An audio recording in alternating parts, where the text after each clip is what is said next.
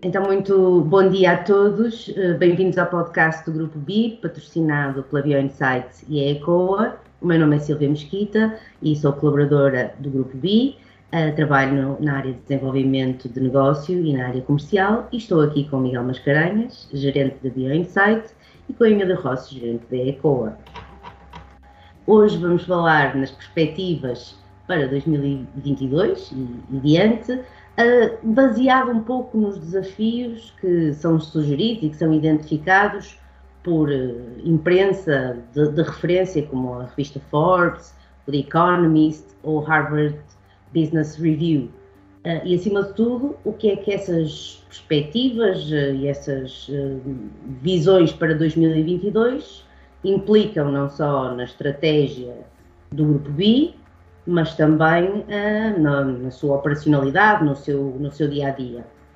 E, se calhar, começava já um, por uma questão, e começava por vos perguntar, e com base no, na, na referência do Economist a um climate crunch, não é? Digamos, a um, um reality check que faz às alterações climáticas, qual é a vossa perspectiva, não só enquanto técnicos e especialistas na área do ambiente, mas também enquanto gerentes de duas, de duas empresas focadas na, nas questões ambientais, de como é que vocês veem a questão das alterações climáticas e da resposta necessária às mesmas. Miguel, não sei se queres começar tu.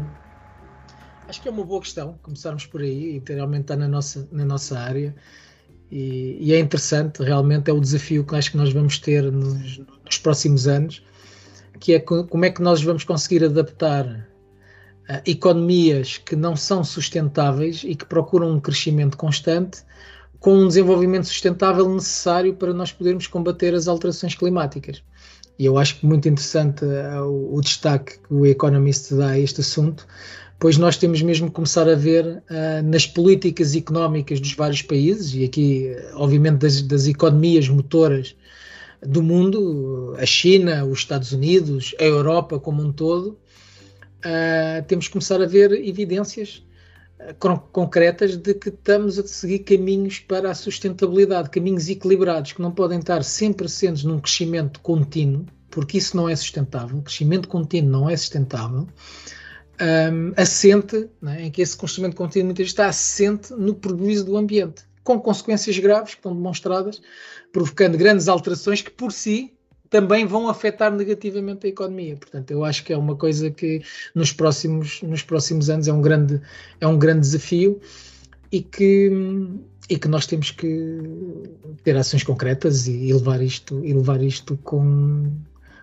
com, com seriedade. Bom, dando seguimento no, no que o Miguel comentou sobre essa questão da crise climática, a gente percebe a importância que as empresas e governos precisam dar e, mais do que isso, cumprir com suas metas que foram, né, várias vezes vi- previstas e revistas e sendo adiadas. A gente chegou num momento onde a gente precisa que essas metas sejam atingidas. Uh, falou muito, né, e se fala muito em, em promessas ambiciosas, né, de carbono zero, né, uh, a questão também de modelos sociais, né, que, que englobam as comunidades onde estão os empreendimentos. Enfim, são coisas que precisam... Uh, ser, as ações devem ser mais realizadas do que somente serem uh, definidas e ficarem, né, como planos. A verdade é que uma das questões incontornáveis da sustentabilidade uh, é o crescimento das energias renováveis, e o Council of Foreign Relations refere mesmo que em dois mil e vinte e dois será o ano da afirmação das energias renováveis na América Latina. Tendo em conta que uh, o Grupo B E sempre trabalhou neste setor, dado, dada a sua experiência e o seu conhecimento, eu gostava de ouvir a vossa opinião uh, sobre os desafios e os riscos uh, das energias renováveis uh, agora para dois mil e vinte e dois. Emílio, se calhar começava agora por ti. Okay. Obrigado, Silvia. Bom, Essa questão, né, está relacionada com, com a primeira, em relação à crise climática, uh, onde a gente sabe que as energias renováveis fazem parte dessa... Uh, com, faz parte da descarbonização, né, ou seja, está relacionado... É, é, uma das, é um da, dos negócios que vão contribuir, né, com, com essas metas relacionadas à crise climática. Mas como qualquer atividade, a gente sabe que gera impacto, né? E a gente precisa, então, executar esse desenvolvimento de uma forma planejada. Então, por exemplo, hoje a gente tem um conhecimento gigante, né, do meio ambiente em relação a meio físico, meio social, né, ao meio biótico, que nos permitem, né, a, a gente ter um ordenamento melhor do território. Então, a gente tem condições de ter estudos, né, e projetos que vão compatibilizar muito melhor ainda o meio ambiente com essas atividades e adaptar às características locais. E é isso que esses, esses negócios, né, relacionados a energias renováveis uh, devem uh, estar focados. Eu complementava aqui o que o, o Emílio acabou de, de mencionar, exatamente relacionando com a pergunta anterior das alterações climáticas. Uma das, das medidas, estas sim, que estão a ser implementadas uh, pelos governos e que obviamente também têm motivos económicos, é a transição energética. Portanto, um, um dos produtos, das mercadorias mais importadas quase mundialmente em todos os países, são os combustíveis fósseis. E nós efetivamente sabemos que temos que fazer a transição uh, do uso de combustíveis fósseis para a produção de energia para a produção por, por energias renováveis. Essa é uma das metas, é um dos objetivos, é um dos compromissos da maioria dos governos atualmente uh, queremos que, que quer atingir, que vai querer atingir. E, portanto, nesta transição energética, um, as energias renováveis vão ter um papel determinante e na América Latina não é exceção, não vai ser exceção. Portanto, o crescimento vai ser grande. O que nós devemos estar atentos também é que este crescimento, este desenvolvimento, como todo o crescimento e todo o desenvolvimento, tem sempre um impacto no ambiente. O próprio desenvolvimento desta solução vai ter um impacto no ambiente. Aqui o desafio, acho eu, e as oportunidades é que pensarmos e começarmos a repensar que esta energia, esta transição energética, o desenvolvimento destes projetos, deverá também começar a trazer novas formas de olhar para os modelos económicos. Os modelos económicos não devem ser só focados no lucro, mas devem ser focados em desenvolver, em garantir que o nosso ambiente e que a nossa sociedade fica melhor no final do desenvolvimento desses projetos. Isto pode, em algumas situações, entrar em conflito com a questão do lucro, da própria produção. Por exemplo, eu se desenvolver uma, uma, uma central para a produção de energia renovável, não posso, tenho que estar consciente que tenho um objetivo maior, vou tirar lucro, mas também tenho que ajudar a contribuir para resolver problemas locais, ambientais, e da sociedade. Portanto, pode ser uma excelente oportunidade de fazermos aqui um plano, uh, de apoiar o desenvolvimento desta, deste setor, desta indústria, que pode criar empregos, e depois isto vai para a parte social, para a parte ambiental, e pode ser alternativas a outras soluções de desenvolvimento uh, de modelos económicos que sabemos que têm impactos uh, gravosos, e sim, que se refletem na, na, nas alterações climáticas. Os dois últimos anos foram anos de grandes transformações a nível das organizações. E, e esperam-se ainda mais. A Forbes menciona, por exemplo, que as organizações se tornaram mais ágeis, mais horizontais, mais autênticas e com propósito.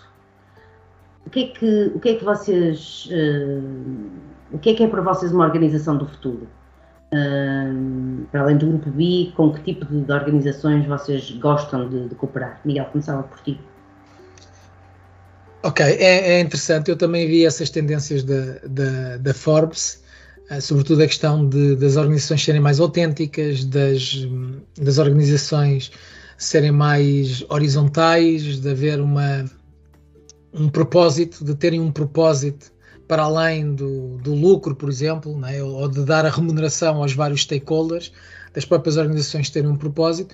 Falava também na questão de haver cada vez mais colaborações, não só internas, mas estamos aqui a falar, por exemplo, na nossa cadeia de produção, nós termos cada vez mais terceirizações ou subcontratados, em que isto deve ser visto como colaborações, um, que, que cada vez mais vai ser a tendência, mas também a colaboração com empresas que podem ser de competidoras, portanto, a falar do termo competição. Eu acho isto muito interessante, estas tendências e realmente está-se a verificar isso. Uh, o, o que nós comentamos é que a B I já procura ser uma organização assim. Aliás, a B I tem a sua gênese, o grupo B I neste momento teve a sua gênese exatamente nestes conceitos. Portanto, isto para dizer o quê? Uh, uh, a Bioinsight e a ECOA trabalham juntas hoje como um grupo e começou exatamente por uma cooperação. Essa cooperação, obviamente, que implicou que eu e o Emílio, como representantes das organizações, tivemos que identificar o que é que nos une, qual é que é o nosso propósito. Não é? E nós temos coisas muito que eu considero que é muito importante. Aliás, eu costumo dizer que as empresas são as pessoas e, obviamente, que o tipo de empresa é definido pelas lideranças. Não é? Eu, eu tendo a responsabilidade de liderar este projeto da B I juntamente com o Emílio, uma das coisas que para nós é muito importante é o nosso propósito. Nós temos um propósito, nós não é só a questão do lucro e da remuneração, por exemplo, dos, dos, nossos, dos nossos acionistas ou dos nossos sócios.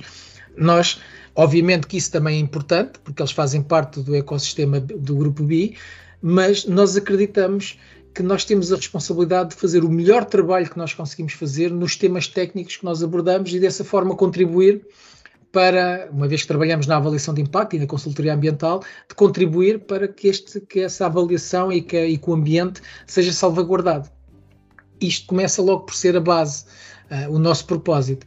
Depois a questão do, do, de sermos muito uh, flexíveis, horizontais, isto, nós somos muito transparentes, nós dizemos qual é que são os nossos valores e seguimos, seguimos, seguimos muito os nossos valores, damos muita importância ao perfil, aos nossos comportamentos, às nossas atitudes, assentes em valores. Atenção que não é, eu, quando digo isto, não, não, não quer dizer que, que na, na nossa organização é tudo um mar de rosas, não, antes pelo contrário. Há momentos de conflito e até promovemos esses momentos de conflito. Vai haver momentos de discórdia em que determinadas pessoas não concordam com a nossa visão e seguem o seu caminho. E nós até preferimos assim, porque queremos ter pessoas a trabalhar connosco que estejam motivadas, mas também queremos, e para isso sabemos que para isso, para estarem motivadas, as pessoas têm que ser felizes. E, portanto, preferimos que elas sigam o seu caminho. Mas aqueles que acreditam, como nós, nos nossos valores, nós queremos que se mantenham connosco, queremos que nos apoiem e queremos que nos ajudem a crescer. Posso estar a falar de um colaborador interno, posso estar a falar de um parceiro, posso estar a falar de um competidor, que numa determinada situação podemos ser competidores, mas noutro contexto podemos estar a, a, a, co- a cooperar. Dar um exemplo, eu posso ser competidor no mercado português com uma determinada empresa, mas ir para o mercado internacional juntamente com essa empresa. Eu dou o exemplo do desporto, eu posso ser um atleta que compito Com, com, com, o, com o Emílio, por exemplo, estamos os dois a competir no campeonato português ou no campeonato brasileiro, mas depois no final do mês ou em determinada altura juntamos-nos para ir representar um, o país. Neste caso pode ser um projeto, vamos representar um projeto em que estamos a trabalhar em conjunto. Portanto, eu acho isso muito, muito interessante e é algo que está de acordo também com aquilo que nós procuramos incorporar nas nossas, nas nossas uh, diretrizes, por assim dizer. Bom, dando seguimento, né, no que o Miguel trouxe para nós, fez um, um apanhado bem significativo aí desses assuntos. A gente está totalmente alinhado no que diz respeito das empresas serem autênticas, né, terem propósito, também trabalharem com, com relação à competição, que a gente entende também que a competição é algo muito positivo, né, uma vez que faz com que a gente evolua, seja nas nossas metodologias, modo... Uh, de uh, trazer criatividades para que a gente consiga fazer uh, mais e melhor. Ok. Obrigada, Emílio, obrigado. Um, assim, uh, queria agora também vos perguntar, e isto ainda, ainda em termos de, das organizações, a Harvard, a Harvard Business Review refere e fala também de, de todas as alterações uh, que aconteceram ao nível do trabalho.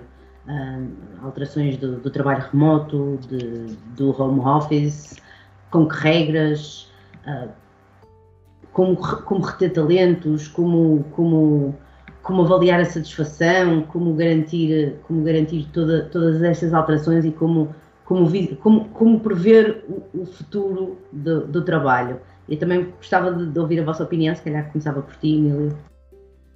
Ok. Bom, não dá para negar, né? Como seres sociais, a gente sente falta de estar um com o outro, né? Isso é, é fato. Uh, no entanto, a gente buscou tirar o máximo, né, proveito desse momento. A gente, como tinha mencionado antes o Miguel, a gente já trabalha de forma distante, né? Brasil e Portugal desde dois mil e dezesseis, quando a gente começou.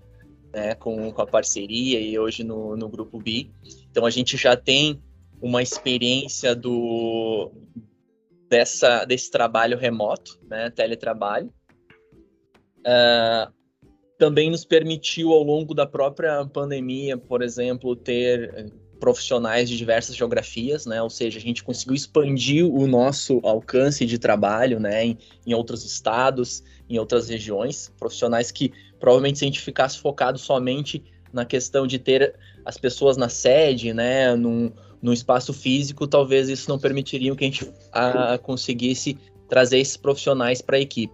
Então, isso faz com que a gente tenha uma abertura muito maior.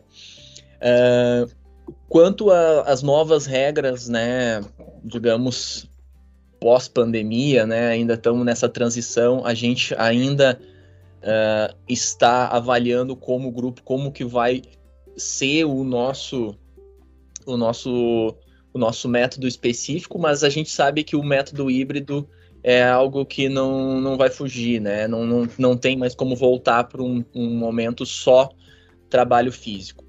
Uh, sem dúvida que a pandemia, um dos impactos que teve na nossa, na nossa empresa foi o modo de funcionamento nas questões laborais, ou seja, o grande impacto foi nós, nós de antes éramos um, trabalhávamos todos, tínhamos, tínhamos um local físico de trabalho, hoje em dia estamos praticamente todos em teletrabalho, portanto esse foi o grande impacto. Agora, nós tivemos a sorte de não ser impactados economicamente, nós fomos impactados nestas questões. Numa primeira fase isto, isto facilitou-nos, deu-nos a oportunidade até de acelerar, como o Emílio disse, nós já trabalhávamos com, com os nossos, já trabalhávamos em conjunto, ele estando no Brasil, os colaboradores estão no Brasil e nós estamos aqui, o Grupo B E já tinha estas relações em que fazíamos determinadas coisas à distância. E hoje em dia, o que é que nós notamos? Uh, nós notamos que vamos ter que encontrar, que é muito importante, nós encontramos rapidamente o nosso equilíbrio que nos permitiu estar praticamente toda a organização em teletrabalho, mas hoje em dia, e isso permitiu acelerar muita coisa, mas por outro lado perdemos o contacto humano e portanto é isso que nós agora vamos ter que redefinir durante dois mil e vinte e dois, independentemente do que venha a ser definido uh, a nível regulamentar, não é? A nível de legislação e regulamentar, nós próprios vamos querer definir o que é que funciona melhor para nós, como indivíduos e como, como grupo, e para os nossos clientes também, ou seja, para os serviços que nós estamos a prestar. Portanto, acho que vai ser um ano muito, muito interessante uh, no que isto diz, diz respeito. Obrigada, Miguel. Obrigada, Emílio. Sem dúvida nenhuma, parece que são desafios muito, muito interessantes. Num, num último tópico, queria-vos então perguntar uh, a vossa perspectiva sobre a inteligência artificial, machine learning, big data. São conceitos diferentes, é verdade, mas que têm atualmente a capacidade de revolucionar a maioria dos setores e das organizações. E há questões críticas que se colocam e que a Forbes se refere, nomeadamente qual é o equilíbrio entre máquinas e humanos, que papel deve ser dado às máquinas, que papel deve ser dado aos humanos. Gostava um pouco de ouvir a vossa perspectiva relativamente a isto. Se calhar começava por ti, Miguel. Olha, Silvia, isto é um desafio muito interessante e que nós efetivamente vamos querer, eu pelo menos vou querer Uh, conseguir discutir internamente aqui no Grupo B E como é que nós poderemos acelerar exatamente esses três tópicos que eu acho que é importante, da inteligência artificial, do machine learning, do big data. No fundo, eu para mim isto, os big data, é como é que nós podemos aceder a uma fonte de, de informação mais alargada e como é que a podemos processar de forma mais rápida do ponto de vista técnico. Relembrar que nós trabalhamos na área da consultoria ambiental, portanto nós fazemos avaliações que têm o objetivo de, analiar, de analisar impactos de determinados projetos no ambiente. E, e obviamente estamos a falar de esta avaliação tem várias componentes e é um sistema altamente complexo. Se pudermos usar hum, a tecnologia para nos acelerar e para nos permitir processar mais informação num menor curto espaço de tempo, e se pudermos juntar a isso, né, esse processamento, juntar a esse processamento mais acelerado através das máquinas hum, e, e, e apanhando uma maior abrangência de informação, se pudermos juntar a isso uma maior qualidade da informação para a tomada de decisão, porque um processo de consultoria ambiental, um processo de avaliação de impacto ambiental, é um processo no final, começa por ser um processo técnico, mas é um processo de decisão, em que no final alguém tem que tomar uma decisão em função de uma avaliação técnica. Eu vejo isto como um futuro muito, muito interessante e que pode também, tal como vai acontecer noutras áreas, também pode revolucionar por completo o modo como a consultoria ambiental uh, é feita. Aquilo que eu acho, ao contrário de outras áreas, que nunca vai, quer dizer, não é nunca, não digo que não posso dizer nunca, mas que no curto espaço ou no médio prazo não vai acontecer, é a substituição uh, completa das máquinas. Nós não vamos ter processos de licenciamento ambiental feitos por máquinas. Uh, ou por inteligência artificial. Nós vamos sempre necessitar da intervenção humana, nós vamos estar sempre envolvidos, a intervenção humana vai ser, vai, é fundamental estar envolvida num processo de decisão. Na decisão vamos ter sempre a espécie humana a estar a intervir, nós como humanos vamos querer sempre estar a intervir. Claro que é bom que nós acordemos e nos alinhemos quanto ao modo como podemos usar as tecnologias para melhorar a qualidade dessas decisões. É mais ou menos assim que eu vejo estas perspectivas De, de evoluções tecnológicas eh, gerais e globais e o impacto que poderá ter na, na nossa atividade. Portanto, acelerar, permitir processar muito mais informação, acelerar determinados processos de análise técnica que depois vai nos ajudar a melhorar a qualidade da decisão. Portanto, nesta fase técnica, muita intervenção da tecnologia, na fase da decisão vamos sempre continuar a ter o fator humano, pelo menos nos próximos tempos. Perfeito, Miguel. Até aproveitando, a gente, né, o nosso trabalho do dia a dia está muito baseado na coleta de dados em campo, né? O trabalho do, do biólogo, do geólogo, do geógrafo é muita busca de, de dados de campo, né? Dados locais, também muita coleta de dados já existentes, ou seja, a gente faz uma análise uh, muito robusta uh, dessas informações, né? Então é o nosso dia a dia trabalhar com esse, digamos, Big Data, né, que, que, já, que já tem disponível o que a gente, a gente faz, mas considerando, né, que o ambiente não é uma ciências exatas, né, carece, né, e tem essa necessidade da interpretação, é, é complexo, a, a nossa resposta, né, ou a nossa interpretação como técnicos é fundamental. Muito obrigada, muito obrigada, Miguel, muito obrigada, Emílio. Acho que muito mais haveria para, para dizer e para discutir, mas creio que uh, falamos de alguns dos tópicos que, que nos parecem efetivamente relevantes e que, e que de alguma forma têm impacto na, no, no mundo e na vida. Mais uma vez, obrigada e até à próxima. Obrigado, obrigado Silvia. Silvia. Obrigado, obrigado, Silvia, e obrigado a todos os que nos estão a ouvir. Obrigado. Até à próxima.